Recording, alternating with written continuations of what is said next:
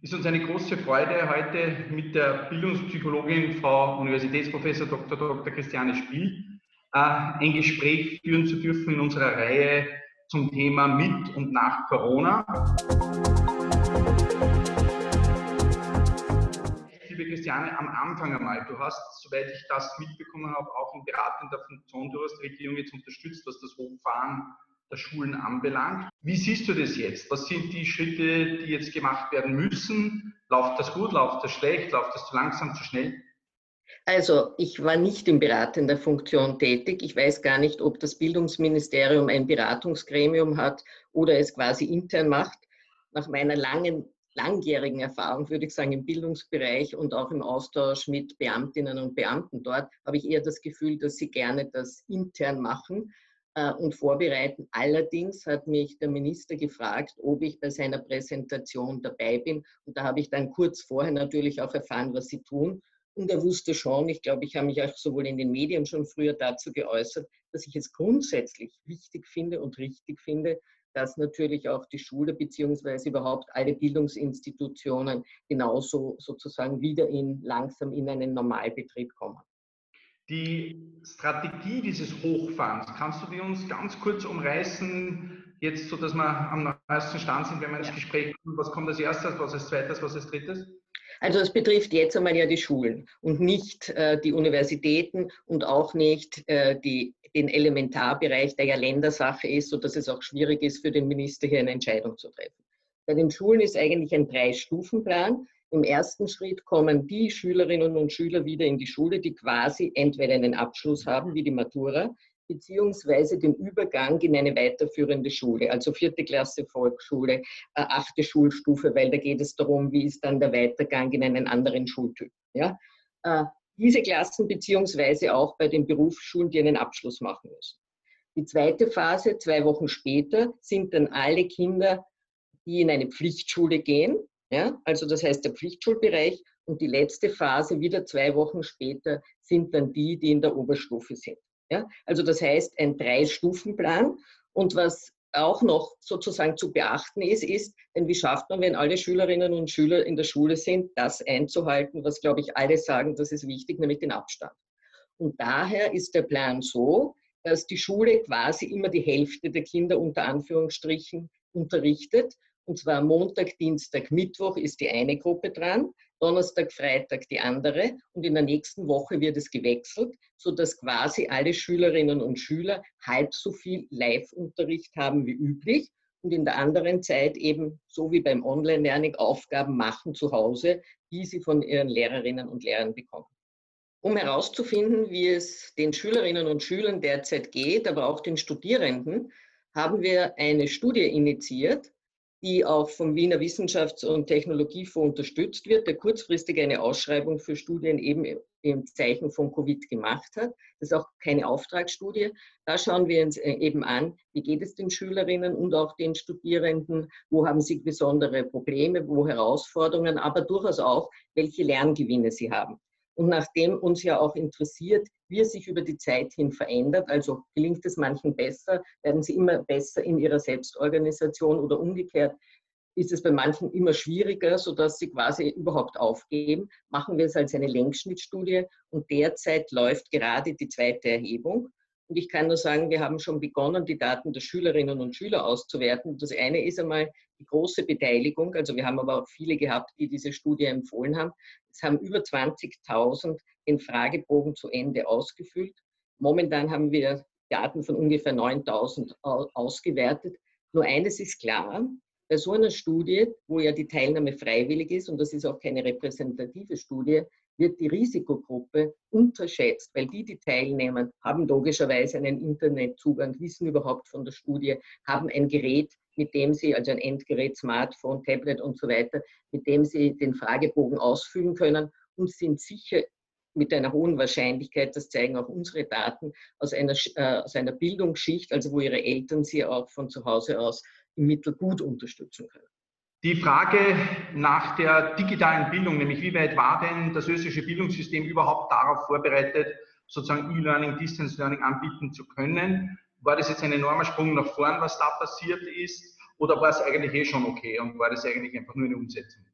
Na, wir haben uns damit in den letzten nationalen Bildungsberichten auch beschäftigt und ich war auch die Herausgeberin, die für diese Kapitel zuständig war. Und da hat sich in den Bildungsberichten klar gezeigt, dass wir in Österreich eine sehr heterogene Lage haben. Also das beginnt schon mit der technischen Ausstattung, inwieweit überhaupt äh, entsprechender Internetzugang vorhanden ist, aber auch wie die Lehrerinnen und Lehrer faktisch vorbereitet sind und dann wieder das an die Schülerinnen weitervermitteln. Es wurde so eigentlich knapp bevor jetzt die Covid-Krise kam, wurde auch sozusagen ja eingeführt, dass es ein verpflichtendes Schulfach gibt äh, in der Sekundarstufe 1. Allerdings ist das erst frisch angefahren. Also wir können noch gar nicht wissen, wie das umgesetzt wurde. Und es wurde auch so festgelegt, dass es nicht, dass es zwar in allen Schulen gemacht wird, aber es bleibt der Schule und den Lehrerinnen überlassen, ob es so ist, dass sie sagen, wir machen ein eigenes Fach oder ob das in die anderen Unterrichtsfächer integriert wird. Und daher liegen dazu keine Erfahrungen vor, außer dass sozusagen alle Erhebungen zeigen, dass wir mit einer hohen Heterogenität zu rechnen haben, was natürlich, wenn wir uns jetzt Covid überlegen, dass es möglicherweise so ist, dass dort, wo die Lehrerinnen selber sozusagen weniger Erfahrung haben, sie logischerweise auch die Schülerinnen weniger haben, weil es die Lehrerinnen sozusagen gar nicht vermitteln konnten. Und dass das natürlich dann die Gruppe ist, die jetzt wirklich schon, wenn sie einige Wochen faktisch vielleicht nur wenig mitlernen kann, schon ein, ein Risiko hat, die sozusagen weiter in der Schule gut mitzukommen. Du hast dich äh, sehr intensiv auch forschungstechnisch mit dem Thema Third Mission der Universitäten beschäftigt, wo es darum geht, dass Wissenschaftlerinnen und Wissenschaftler sich in Gesellschaft, Wirtschaft und so weiter mit ihrer Expertise einbringen was du einerseits selbst auch immer tust, aber das auch sozusagen ein bisschen evaluierst. Das ist die Zeit der Wissenschaftlerinnen und Wissenschaftler, sagen alle, weil jetzt das erste Mal in einem Ausmaß weltweit global auf sie gehört wird wie noch nie. Wie läuft es nach deinem Gefühl, diese Interaktion zwischen der Wissenschaft und der Politik? Ist das gut, national, global oder gibt es da Verbesserungsbedarf? Völlig richtig. Ich habe an meiner Universität, und die Uni Wien ist ja die größte Universität in Österreich, initiiert, dass wir eine Third Mission Strategie haben. Strategie meint, dass wir auf der einen Seite wirklich als Universität, und das ist auch sehr schön, dass das ganze Rektorat, und unser Ansprechpartner war ja auch der Rektor Engel selbst, dass das ganze Rektorat dahinter steht und sagt, das ist eben Transfer, Wissensaustausch mit der Gesellschaft, die natürlich jetzt auch die Politik inkludiert, ist quasi die dritte Mission, die dritte Aufgabe von Universitäten. Denn es reicht nicht, dass wir forschen und unsere Ergebnisse in tollen Journals publizieren, die aber weder die Politikerinnen und Politiker noch die Praktikerinnen lesen können und dann selber ableiten können, welche Maßnahmen für sie passen und wie sie das umsetzen. Und uns war eben ein Anliegen, auf der einen Seite herauszufinden, was gibt es überhaupt alles, aber auch, wie es in den unterschiedlichen Disziplinen und Fächern bereits etabliert ist. Denn es ist völlig klar, die Medizin eine, spielt eine ganz andere Rolle, die hat übrigens die Uni Wien gar nicht, als es zum Beispiel in der Archäologie ist, in der Numismatik, in Geschichtswissenschaften und so weiter. Und wir haben eben versucht herauszufinden, das haben wir auch getan, mit als erstes Good Practice Beispiel, Online-Erhebung, was gibt es an der Universität Wien und auch auszuloten, was muss man eigentlich tun, dass das sozusagen, wenn ein Wissenschaftler, eine Wissenschaftlerin sagt, wir wir wollen eigentlich unsere Ergebnisse und wir sehen auch deren Relevanz. Wir wollen, dass diese Ergebnisse auch wirklich in die Gesellschaft kommen und an die Stellen, wo sie gebraucht wird, dass das im universitären Setting auch anerkannt wird. Also dass es nicht nur, wenn jemand sich sagen wir, für eine Position oder einen Aufstieg bewirbt, sagt, naja, wie viele Publikationen haben Sie in den Top Journals, sondern dass auch diese Leistungen in dem Transfer entsprechend anerkannt werden. Und wir sind jetzt gerade dabei, äh, wir haben jetzt wieder Interviews mit allen Dekaninnen und äh, Zentrumsleiterinnen gehabt und haben auch international recherchiert, sodass wir natürlich auch adaptiv an die Situation in den verschiedenen Fächern und Disziplinen gemeinsam mit dem Rektorat oder in Rücksprache mit dem Rektorat eine Strategie entwickeln, wie man das wirklich systematisch an der Universität etablieren kann. Und ich glaube, momentan ist wirklich eine Situation, wo jeder sieht, wir brauchen die Wissenschaft. Die Frage nach dieser Interaktion, da wird viel auch darüber diskutiert, wer sollte es am Ende auch wirklich entscheiden bzw. präsentieren gegenüber der Öffentlichkeit, wenn solche Gremien zu Beschlüsse kommen. Was hast du da persönlich für eine Meinung? Eher die Politik oder eher die Wissenschaftlerinnen und Wissenschaftler? Also ich wäre sehr dafür, dass mehr Wissenschaftlerinnen auch zu Worte kommen und nicht die sozusagen das, was Wissenschaftlerinnen und Wissenschaftler gemacht haben, durch Journalisten oder die Politik übersetzt wird. Weil ich glaube, wir brauchen ja, äh, das sehen wir jetzt auch, sozusagen alle Gruppen hier. Und daher ist es auch wichtig, dass man das sozusagen aus erster Hand hört. Und die erste Hand wäre hier oder der erste Mund wären natürlich die Wissenschaftlerinnen und Wissenschaftler. Und ich halte das auch für ganz wichtig, weil ähm, die Politik oder so wie manchmal die Ergebnisse transportiert werden, äh, erwecken den Anschein, dass es nur eine einzig richtige Lösung gibt und dass es nicht auch Diskurse in der Wissenschaft gibt. Und ich glaube, das ist ganz wichtig, das klarzumachen, dass auch die Wissenschaft in vielen Bereichen eben äh, Wege sucht. Sie weiß, wie sie vorgeht. Ja? Also das haben wir ja gelernt in unserer Forschung. Welche Fragen stellen wir und wie gehen wir vor, sie zu beantworten? Dass es aber nicht die einzig richtige Antwort gibt. Ja? Und dass auch wir in der Wissenschaft Diskurse führen. Und ich finde es eigentlich sehr wichtig, dass das auch einer Gesellschaft vermittelt wird. Und wenn ich jetzt nochmal zurückkomme zum Schulbereich. Ich finde, die Schritte, die jetzt vorgelegt wurden, sind aus meiner Sicht gut nachvollziehbar und vernünftig. Aber man hätte es vielleicht auch in der Reihenfolge anders machen können, wie andere Länder sagen, zuerst die Jüngeren in die Schule schicken, weil die Eltern hier mehr Probleme haben. Und man kann nicht sagen, das eine ist richtig und das andere ist nicht richtig. Es muss nur gut begründet sein und dann auch vor allem, das ist die große Herausforderung, mit der Implementierung. Also das heißt, wie gelingt es uns, das, was eigentlich jetzt am grünen Tisch geplant ist, wirklich in der Praxis und zwar adaptiv zum Beispiel in jeder Schule umzusetzen. Und da gibt es wirklich ein Defizit. Denn ich würde sagen, viele Maßnahmen und viele Reformen im Bildungsbereich, die eigentlich, wenn man sie liest und anschaut, sehr vernünftig waren, äh, sind, ich will nicht sagen unbedingt gescheitert, aber waren nicht sehr erfolgreich, weil die Implementierung nicht geklappt hat. Die Frage nach der Frage nach Corona ist etwas, was die Menschen jetzt auch sehr beschäftigt schon. Vor allem auch deshalb, weil ja das äh, Hochfahren der Gesellschaft, der, der Wirtschaft, des Bildungssystems wieder begonnen hat.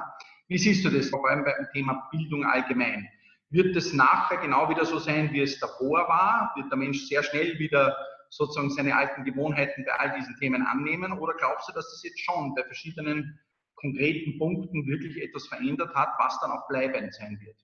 Also ich hoffe sehr, dass es sich was verändert hat. Was sehen wir jetzt? Am meisten gefordert ist jetzt bei den Schülerinnen und Schülern eigentlich, dass sie eine gute Selbstorganisation haben. Denn von einem Tag auf den anderen mussten sie sich selbst den Tag einteilen, mussten sie selber überlegen, wenn sie Aufgaben haben, wie, wie gehe ich an die Aufgabe ran, wie teile ich sie in Portionen auf, wenn ich von verschiedenen Fächern und Lehrerinnen Aufgaben habe, wie gehe ich damit um und so weiter. Und ich muss eigentlich auch meine Motivation aufrechterhalten, was ja gar nicht so leicht ist. In der Schule, wenn mal nicht aufpasst, wird, fragt der Lehrer die Lehrerin und ich bin dann wieder da. Aber so bin ich allein zu Hause. Also das heißt, das ist eine Herausforderung, auf die würde ich sagen, nicht alle Schülerinnen und Schüler entsprechend vorbereitet wurden. Das ist auch einer unserer Forschungsschwerpunkte. Und daher wissen wir, dass auch die Studierenden hier durchaus große Probleme haben.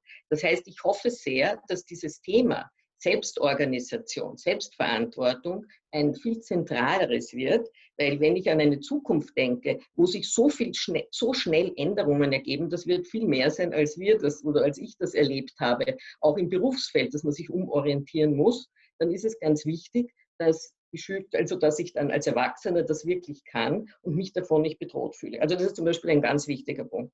Der zweite Bereich ist natürlich die Digitalisierung.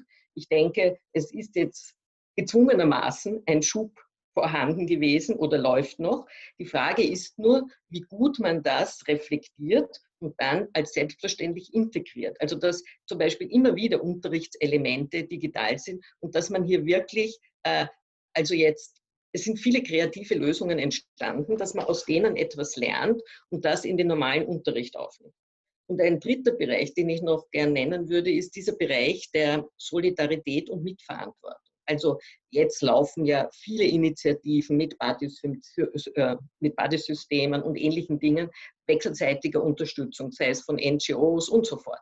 Und ich hoffe sehr, dass das auch bleibt und dass das dazu führt, dass sich die Schulen mehr öffnen. Also dass die Schulen nicht diese geschlossenen Anstalten sind, wo schulfremde Personen, schon allein das Wort ist schön, schulfremde Personen nicht hinein dürfen und Schülerinnen und Schüler äh, mit ihren Lehrern selten dieses System verlassen. Also ich denke, wir könnten hier vieles mitnehmen und eigentlich auch sagen, ich meine, ich weiß, das wird immer wieder verwendet, aber ich finde es trotzdem gut, so eine Krise als Chance zu sehen und was haben wir aus dem gelernt und was nehmen wir mit und nicht nur um Gottes Willen und jetzt kommen wir wieder zurück zum Alltag. Liebe Christiane, zum Abschluss, es ist eine Zeit auch fürs Lesen, zumindest sagen das viele. Ich habe, äh, wie du gesagt hast, Motivation. Ich äh, zitiere immer gern dieses Buch Schule, Lernen fürs Leben von dir, wenn es darum geht, dass im Laufe der Schulzeit die Motivation der Schüler eigentlich eher immer mehr abnimmt, als sie zunehmen sollte, was ja eigentlich die Idee wäre. Hättest du äh, neben natürlich den Büchern von Christiane Spiel, hast du irgendwas, was du gerade liest, wo du sagst, das wäre vielleicht jetzt einmal die Zeit, dort hineinzuschauen, sei es ein Blog, sei es ein, äh, ein Buch oder was auch immer, was wir unseren Zuhörerinnen und Zuhörern, Zuschauerinnen und Zuschauern empfehlen können? Ich würde Ihnen gerne ein bereits altes Buch empfehlen, das mir gerade im Zuge von Covid-19 und vor allem, wie man damit umgeht, in den Sinn gekommen ist. Das ist ein Buch eines Wissenschaftlers, den ich total schätze, der Dieter Dörner. Und dieses Buch ist entstanden, ich glaube, in den 70er Jahren und heißt Lohausen, die Logik des Misslingens. Hier geht es darum, um komplexes Problemlösen. Ich sage es vielleicht als kurz eine Einleitung. Es geht darum, dass sie Experimente gemacht haben mit Personen, denen wurde die Aufgabe gegeben, sie sind Bürgermeister oder Bürgermeisterin einer Stadt und sollen jetzt die nächsten 20 Jahre diese Stadt als Bürgermeister oder Bürgermeisterin zum Wohlstand verhelfen. Da gibt es halt alle möglichen Sachen, eine Fabrik und so weiter. Und das Spannende ist, das ist ja eine Situation, die zwar viel kleiner, aber doch vergleichbar der jetzigen ist. Also ich weiß nicht, wie die Entwicklungen gehen. Ich weiß nicht, wie die verschiedenen Firma, äh, Sportverein und so weiter miteinander vernetzt sind. Und wie geht man hier vor? Und da sind ganz viele auch Wissenschaftlerinnen und Wissenschaftler gescheitert. Und das ist für mich so ein Beispiel, dass man gut sieht, es gibt nicht die einzige richtige Lösung, aber ich muss die richtigen Fragen stellen und ich darf nicht zu viel Schrauben gleichzeitig drehen, sonst verliere ich überhaupt völlig aus den Augen Wechselwirkungen, die es hier gibt. Also das wäre eigentlich meine Buchempfehlung. Liebe Christiane, herzlichen Dank für deine Zeit, herzlichen Dank für die Antworten auf unsere Fragen. Äh, an die Zuschauerinnen und Zuschauer auch danke fürs Zuschauen und äh, an uns alle passen wir weiter auf uns auf. Bleiben wir gesund. Danke dir. Bleiben wir gesund. Danke.